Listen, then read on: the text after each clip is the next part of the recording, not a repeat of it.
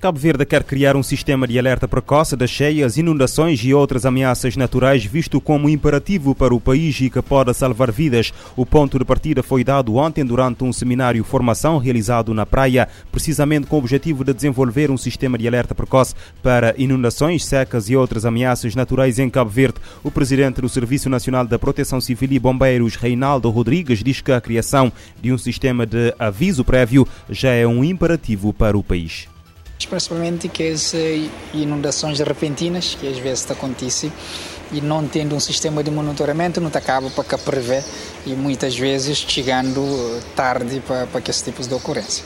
E nos está ali também eh, com alguma expectativa tendo em conta a parceria da Unesco. Essa é a primeira ação de formação, mas ele é um projeto mais abrangente. Reinaldo Rodrigues explica que o sistema de alerta precoce está numa fase embrionária. Cabo Verde não tem um sistema nacional multipricos. Na fase um bocadinho embrionário, é necessitar de, de uma importante injeção financeira para, para fortalecer é, necessidades a vários, em vários domínios, a nível da formação, a nível de equipamentos, é, a nível da própria apropriação daquilo que é responsabilidades de cada um dos, dos municípios eh, não tem um sistema de, de alerta precoce mais direcionado para atividade sísmica e também para atividade vulcânica e avisos meteorológicos que não Tansalta recebe. Mas nunca tem um sistema nacional multiperigos eh, que trata não só que as, que as ameaças que me fazem referência, mas já englobando tudo que os outros, eh, tudo que os outros perigos que o país está sujeito. Atualmente, Cabo Verde tem um sistema que é monitorizado pelo Instituto Nacional de Meteorologia e Geofísica, vocacionado pela atividade sísmica e vulcânica e avisos meteorológicos. Cabo Verde espera em meados de 2023 ter a certificação da eliminação da transmissão do VIH de mãe para filho. Neste momento, 98% dos bebés de mães seropositivas nascem saudáveis. Revelação feita pela secretária executiva do Comitê de Coordenação do Combate à SIDA, Celina Ferreira. A responsável fez esta revelação em entrevista em Forpress no âmbito das comemorações do Dia Mundial da Luta contra a SIDA, que hoje se assinala. Nós já estamos há 37, 35 anos no enfrentamento dessa epidemia e já estamos há 17 anos da introdução do tratamento antirretroviral em Cabo Verde e também 18 anos do programa de prevenção da transmissão do VIH de mãe para, para filho, que neste momento estamos numa fase de eliminação. Por quê? Porque de 100 grávidas que dão de 100 grávidas ou de 100 bebês expostos ao VIH por ano, 98 eh, bebês nascem saudáveis. Isto já é um grande ganho e enquadra o país dentro dos critérios de eliminação eh, da transmissão vertical eh, da Organização Mundial da Saúde. Em Cabo Verde, o CCS-SIDA considera o VIH uma epidemia de fraca prevalência. O secretário-geral da ONU, António Guterres, considera que ainda é possível acabar com o VIH-SIDA até 2030. Cerca de 38 milhões de pessoas eh, vivem com a doença no mundo.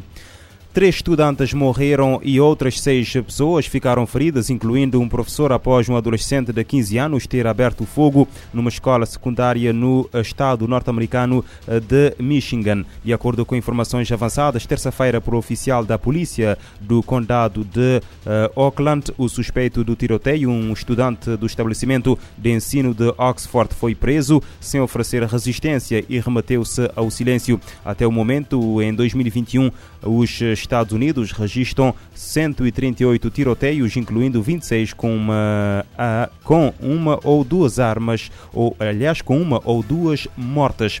Mais de 13 mil nigerianos morreram às mãos da polícia nos últimos 10 anos. A denúncia consta de um novo relatório publicado hoje pela Organização Internacional de Direitos Humanos, Centro para a Democracia e o Desenvolvimento. De acordo com a mesma organização, as execuções extrajudiciais por parte de atores estatais se converteram na principal causa de morte no país. Estes novos dados são divulgados poucos dias depois de, em meados de novembro, ter sido revelado um relatório elaborado por um painel judicial criado há mais de um ano eh, para investigar os abusos das eh, forças de segurança durante os protestos contra a brutalidade policial que ocuparam as ruas de várias cidades do país ao longo de várias semanas.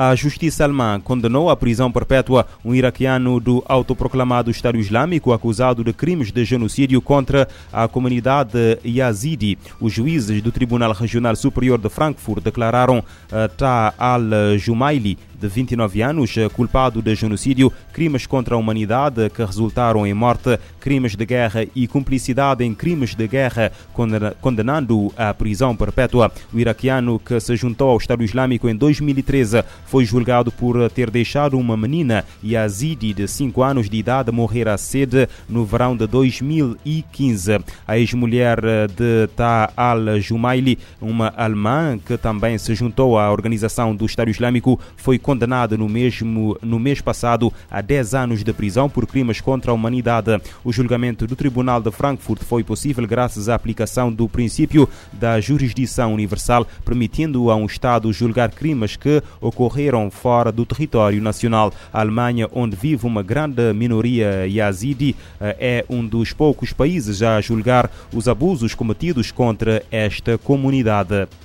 A mulher do traficante de droga mexicano uh, Joaquim El Chapo uh, M. Coronel uh, foi condenada hoje a três anos de prisão por um tribunal norte-americano em Washington após admitir em junho ter colaborado com o marido.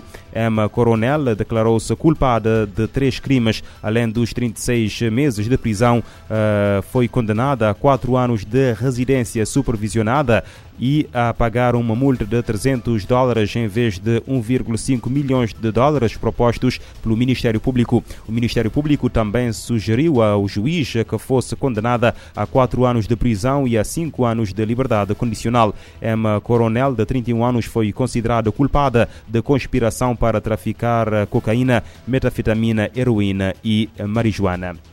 Mesmo mais fraco, o fenômeno climático Laninha causará aumento da temperatura média global. A Organização Meteorológica Mundial explica que o aquecimento em várias regiões do mundo acontecerá devido ao calor que está preso na atmosfera devido aos, aos grandes eh, índices de gases de efeito estufa.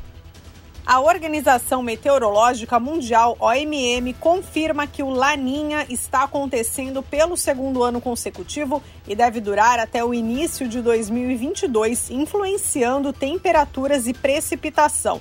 Por natureza, este fenômeno climático tem uma influência de resfriamento, mas a OMM explica que as temperaturas em várias regiões do mundo deverão ser mais altas do que a média devido aos níveis recorde de gases de efeito estufa presos na atmosfera. Pelos estudos da OMM, o Laninha 2021-2022 será fraco a moderado e um pouco mais fraco do que o evento de 2020-2021. Mesmo assim, setores como agricultura, saúde, recursos hídricos e gerenciamento de desastres serão afetados. A agência da ONU lembra que, com o Laninha, as temperaturas na superfície do Oceano Pacífico Central e Equatorial Leste ficam mais frias e ocorrem também mudanças na circulação atmosférica tropical. Com isso, acontecem mais ventos, mais pressão e mais chuvas. O secretário-geral da OMM explica que o impacto de resfriamento do último Laninha fará com que 2021 fique marcado como um dos 10 anos mais quentes já registrados e não o ano mais quente da história. Apesar disso, Peter Talas afirma que isso não muda a tendência de aquecimento nem reduz a urgência por ação climática. Da ONU News, em Lisboa, lê da letra. Segundo a Administração Nacional Oceânica e Atmosférica dos Estados Unidos, o fenômeno climático responsável por invernos rigorosos e grandes secas em todo o mundo chegou novamente e será sentido por vários meses.